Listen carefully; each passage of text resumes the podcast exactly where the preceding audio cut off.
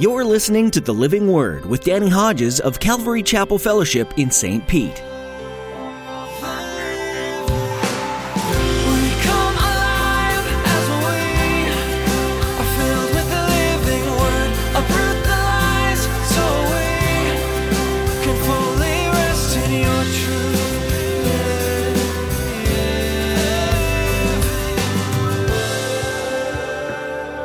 Three times a day, he got down on his knees and prayed, giving thanks to his God, just as he had done before. When he knows he's going to be thrown into a den of lions, he goes home and he bows and he gives thanks. Wow. There's one more that we learn from the story. You understand the power available to us as followers of Jesus Christ? Simply through prayer. And praise and worship. Do you feel like you've been thrown into a lion's den?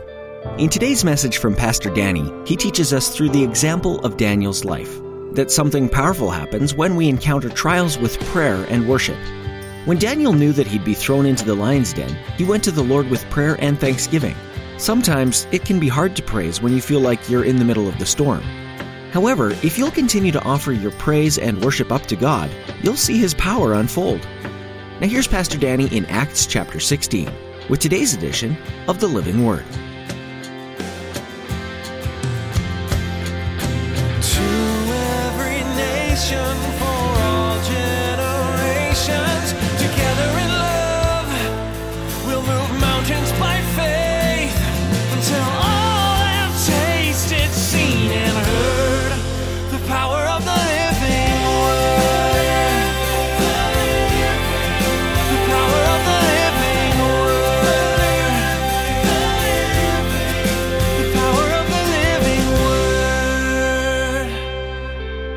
Acts chapter 16, we left off verse 1. Paul came to Derbe and then to Lystra, where a disciple named Timothy lived, whose mother was Jewish and a believer, but whose father was a Greek. And you get the impression the father is not only a Greek, but he's not a believer in Jesus. The believers at Lystra and Iconium spoke well of him, Timothy. Paul wanted to take him along on the journey, so he circumcised him because of the Jews who lived in that area, for they all knew that his father was a Greek. Now, you'll be thankful we're not spending a lot of time here, but Timothy, you already see his commitment to the Lord and his willingness as a young man to be circumcised. Ouch. And Paul writes to the Galatian churches in chapter 2, and another team member named Titus doesn't get circumcised. Well, why does he not get circumcised and Timothy does get circumcised? One circumcised to become all things to all men and not hinder their ministry. That's Timothy. Titus is not circumcised because people had come into the church and said, unless you're circumcised according to the law of Moses, you can't be saved. And so Paul said to Titus, basically, don't submit to this. And Titus was certainly happy about that, not submitting to that, to keep the truth and the purity of the gospel message. So everybody, I hope, understands that. And that's all the time we need to spend on that verse. As they traveled from town to town, they delivered the decisions reached by the apostles and elders in Jerusalem for the people to obey. That was last week, chapter 15. So the churches were strengthened in the faith and grew daily in numbers. Now, let me fill you in. It's a slow start, but you'll like the ending, so stay awake. Verse 6, Paul and his companions traveled throughout the region of Phrygia and Galatia, having been kept by the Holy Spirit from preaching the word in the province of Asia. We aren't told any details of how the Holy Spirit prevented them, but it is a closed door. When they came to the border of Mysia, they tried to enter Bithynia, but the Spirit of Jesus would not allow them to. There's a second closed door. So they passed by Mysia and went down to Troas. During the night, Paul had a vision of a man of Macedonia standing and begging him, come over to Macedonia and help us. After Paul had seen the vision, we got ready at once to leave for Macedonia, concluding that God had called us to preach the gospel to them. So closed door, second closed door, vision of a man of Macedonia, and they feel like, well, that's the way we should go. And that's the way they go. From Troas, we put out to sea and sailed straight for Samothrace. The next day, we went on to Neapolis. From there, we traveled to Philippi, a Roman colony, and the leading city of that district of Macedonia. And we stayed there several days. On the Sabbath, we went outside the city gate to the river, where we expected to find a place of prayer. Now, pause there for a minute. It was Jewish custom that if you're in a Gentile area, there'd have to be 10 male heads of household in order for somebody to build a synagogue. There's no synagogue here. If there's no synagogue, what you would do, go by a river or by the sea, and you would recite the Shema. That's Deuteronomy 6:4, the Lord our God is one. You would read from the law and the prophets, the Old Testament. You would often pray together. And if somebody could carry a tune in a bucket, they'd lead you maybe in some worship. So here they are by the river. We sat down and began to speak to the women who had gathered there. That tells us something. There are no men. No wonder God gave Paul the vision of a man of Macedonia, come over and help us, because there's a real need, especially among the men. One of those listening was a woman from the city of Thyatira named Lydia, a dealer in purple cloth. The purple cloth that she dealt with, the dye used to make the purple cloth, was very expensive. She's probably a well-to-do businesswoman. She was a worshiper of God. The Lord opened her heart to respond to Paul's message. When she and the members of her household were baptized, she invited us to her home. If you consider me a believer in the Lord, she said, come and stay at my house. And she persuaded us. Now, it doesn't say it, but you get the impression she's a single mother. I don't know that, but she gets saved. Where's the man in the vision? Hold on. Verse 16, once we were going to the place of prayer, we were met by a female slave who had a spirit by which she predicted the future. She earned a great deal of money for her owners by fortune telling. She followed Paul and the rest of us, shouting, these men are servants of the Most High God who are telling you the way to be saved. She kept this up for many days. Finally, Paul became so annoyed that he turned around and he said to the spirit, in the name of Jesus Christ, I command you to come out of her. At that moment, the spirit left her. I like what one commentator said, and I'll read. She was a clairvoyant owned by spiritual pimps who sold her metaphysical powers. And what she shouted day after day was true, but she evidently said it in a mocking way. And finally, Paul turns, and the Lord delivers her of the demonic possession. So Lydia gets saved. Her family gets saved. This fortune teller is delivered from demonic possession, but where's the man in the vision? Verse 19. When her owners realized that their hope of making money was gone, they seized Paul and Silas and dragged them into the marketplace to face the authorities. They brought them before the magistrates and said, these men are Jews and are throwing our city into an uproar by advocating customs unlawful for us Romans to accept or practice. The crowd joined in the attack against Paul and Silas, and the magistrates ordered them to be stripped and beaten with rods. After they had been severely flogged, they were thrown into prison, and the jailer was commanded to guard them carefully. Jewish law had a limit to the number of blows you could give to someone. It was 40 lashes minus one. They did the 40 lashes minus one just in case somebody miscounted and went over the 40, and then you broke the law. But Roman law had no such limit. They could beat you as hard and as long as they liked. Now, leave the text just for another moment, or at least listen. 2 Corinthians, Paul mentions some of the things he suffered in his ministry and because of his faith in Jesus Christ. 2 Corinthians chapter 11, the middle of verse 23. I've been in prison more frequently, been flogged more severely, been exposed to death again and again. 5 times I received from the Jews the 40 lashes minus one. 3 times I was beaten with rods. Once I was pelted with a stone. Then he says he was shipwrecked, spent a night and a day in the sea. This guy's got scars all over his body. You can be sure they were severely beaten. And then the jailer, to make sure they don't escape, because he's been given strict orders, puts them in the most secure part of the jail, the inner part, fastens their feet in the stocks, and no doubt they have chains on their hands, wrists too. They are beaten severely, and in that situation, look at verse 25. About midnight, Paul and Silas were praying and singing hymns to God, and the other prisoners were listening to them. They are singing and praying so loud that at midnight, nobody else in the jail is asleep. What were those prayers like? I'm going to give it a good biblical shot. 1 Thessalonians chapter 5, Paul the apostle writes, verse 16, rejoice always, pray continually, give thanks in all circumstances, for this is God's will for you in Christ Jesus. He will write in Romans chapter 8 and verse 18, I consider that our present sufferings are not worth comparing with the glory that will be revealed in us. Let me make a suggestion based on Paul's writing. The prayers went something like this. Oh, Lord Jesus, thank you for the privilege of suffering for your great name. That's what the apostles said when they were first beaten. They left the Sanhedrin, the Supreme Court, rejoicing that they had been counted worthy. It might have also gone something like this. Oh, Lord Jesus, thank you for your soon coming. And thank you that this suffering is only temporary. Come quickly, Lord Jesus. And they're singing, I have no doubt, was joyous. And the prisoners are listening. And it just gets better.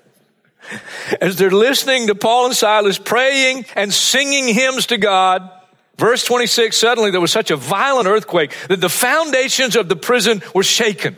At once, all the prison doors flew open. Everybody's chains came loose. The jailer woke up, and when he saw the prison doors open, he drew his sword and was about to kill himself. He's about to kill himself. Why? Because if the prisoners escape, he will be executed for his failure in letting them escape. He drew his sword, was about to kill himself because he thought the prisoners had escaped. Verse 28, but Paul shouted, don't harm yourself. We're all here. We're all here. Paul, Silas, and all the other prisoners who now are freed of their chains and the prison doors are open and nobody escapes. And there can only be one conclusion. There can only be one reason. As they listen to Paul and Silas praying, and they listen to them singing and worshiping the Lord, they make a connection, no doubt about it, between the God that they're serving and worshiping and this God who's now has shaken the foundations of the prison. Miraculously, doors fly open, chains fall off, and they are in such awe, not of Paul and Silas, but of their God, that nobody escapes. The jailer called for lights, rushed in and fell trembling before Paul and Silas. He then brought them out and asked, here's what he asked, sirs, what must I do to be saved? And they replied, believe in the Lord Jesus and you'll be saved, you and your household. Then they spoke the word of the Lord to him and to all the others in the house. At that hour of the night, the jailer took them and washed their wounds. Then immediately he and all his household were baptized. The jailer brought them into his house, set a meal before them.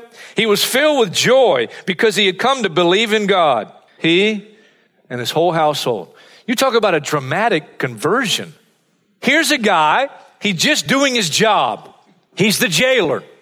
And he goes from just doing his job to coming to the end of his rope, about to take his own life. And thank God he didn't, because something far worse than death would await him on the other side. And now he hears the gospel. And he and his whole family trust in Jesus Christ and are saved. I just love the Bible. And I love the way this story ends. Verse 35, when it was daylight, the magistrates sent their officers to the jailer with the order, release those men. The jailer told Paul, the magistrates have ordered that you and Silas be released. Now you can leave. Go in peace. Paul said to the officers, they beat us publicly without a trial, even though we are Roman citizens, and they threw us into prison. And now do they want to get rid of us quietly? No. Go get them, Paul. Let them come themselves and escort us out. The officers reported this to the magistrates, and when they heard that Paul and Silas were Roman citizens, they were alarmed, and for good reason, because beating and throwing into prison a Roman citizen without just cause can get you into real trouble. They came to appease them and escorted them from the prison, requesting them to leave the city. Pretty please, will you leave? After Paul and Silas came out of the prison, they went to Lydia's house where they met with the brothers and sisters and encouraged them. And then they left. Well, that's it. Have a good day. There's a lot here. It's a great true story. And I'll tell you the first thing. Don't be discouraged by closed doors. Whatever closed door it is, they broke up with you. And you cry, oh, I'm never going to be happy. Yes, you will. You'll be happier. Revelation, what he, God, opens, no one can shut. And what he shuts, no one can open. I'm going to tell you a quick story. I can't believe I've been here 32 years. And boy, have I seen some closed doors.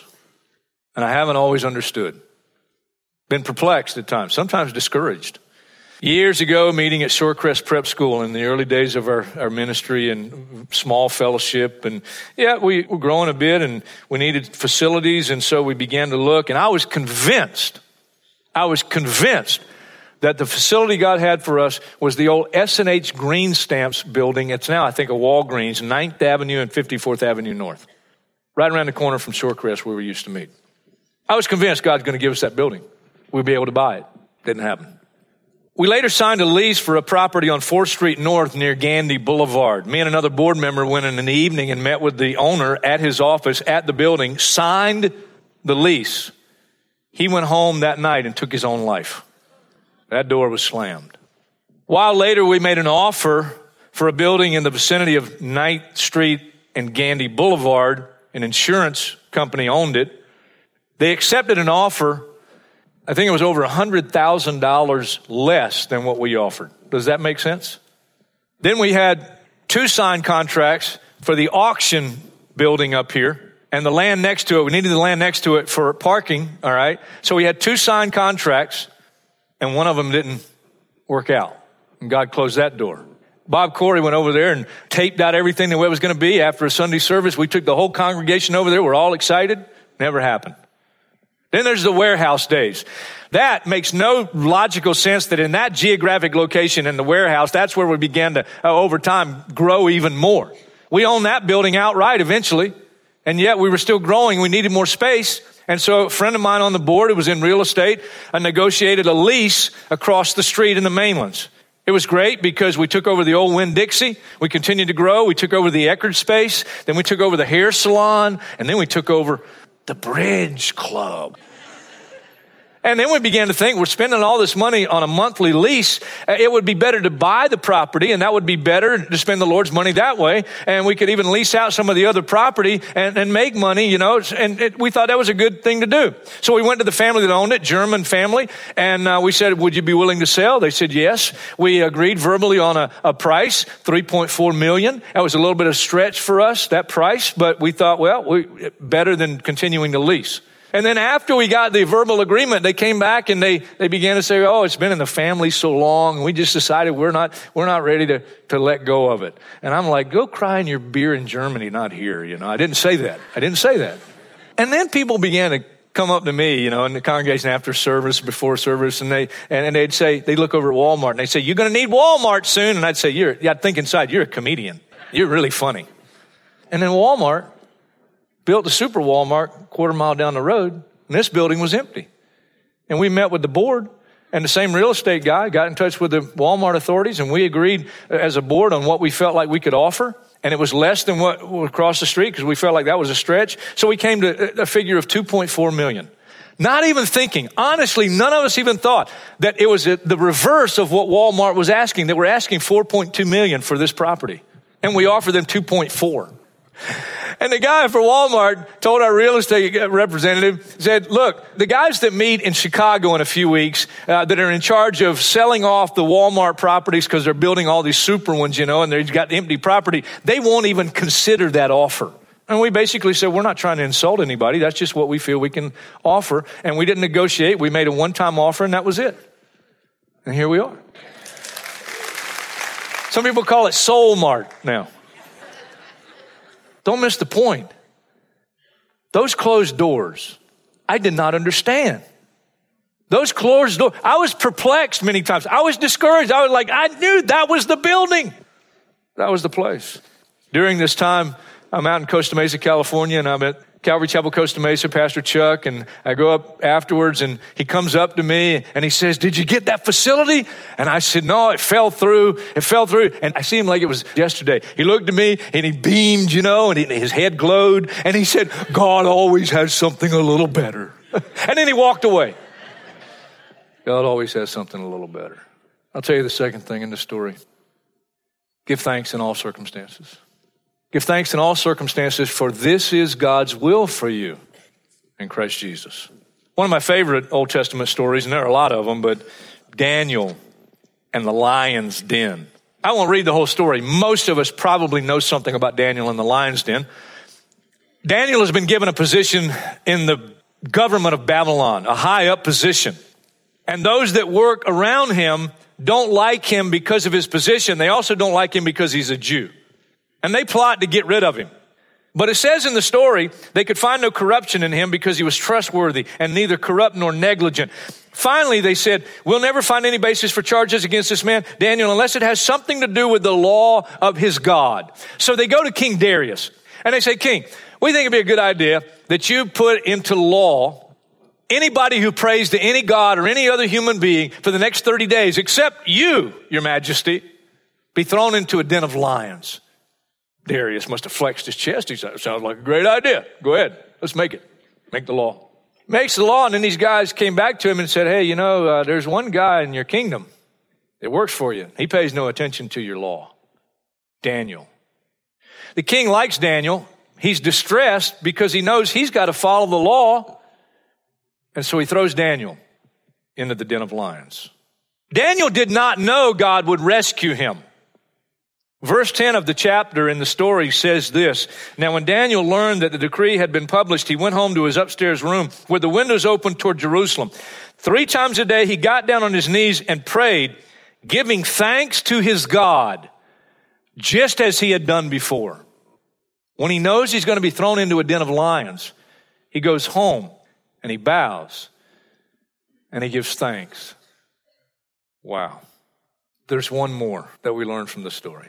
You understand the power available to us as followers of Jesus Christ simply through prayer and praise and worship. Ephesians 1 says the power available to us is the same power that raised Jesus Christ from the dead.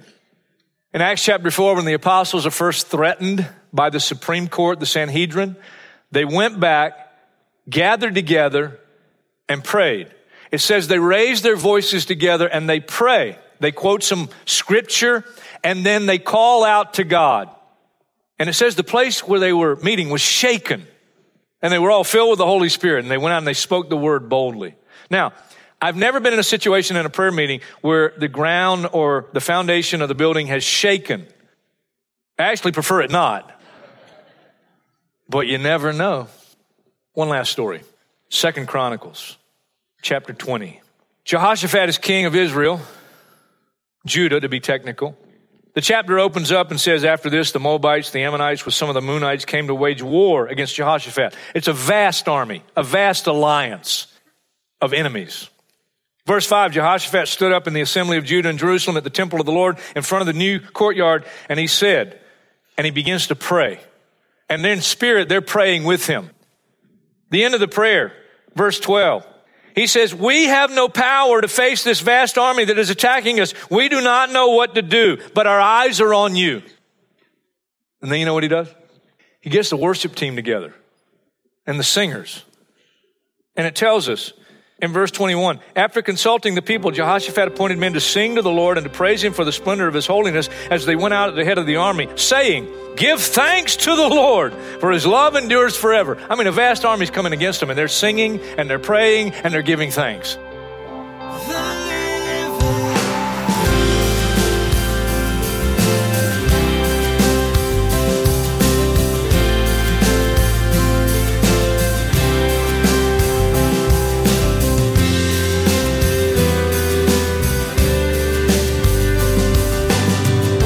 Jesus commissioned his followers in Acts 1 verse 8 by telling them that when they received the Holy Spirit, they were to be his witnesses in Jerusalem and in all Judea and Samaria and to the ends of the earth.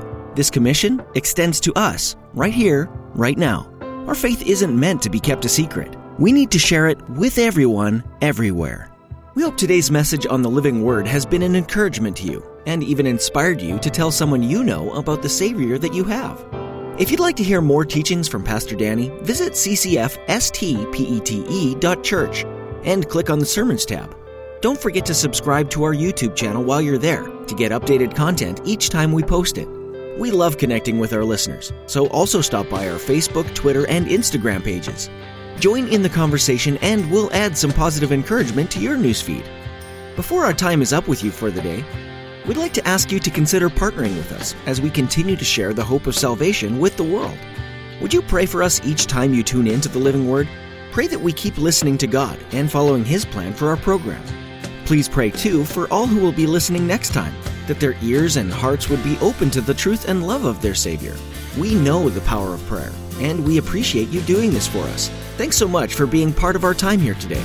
Join Pastor Danny next time for more from the Book of Acts, right here on The Living Word.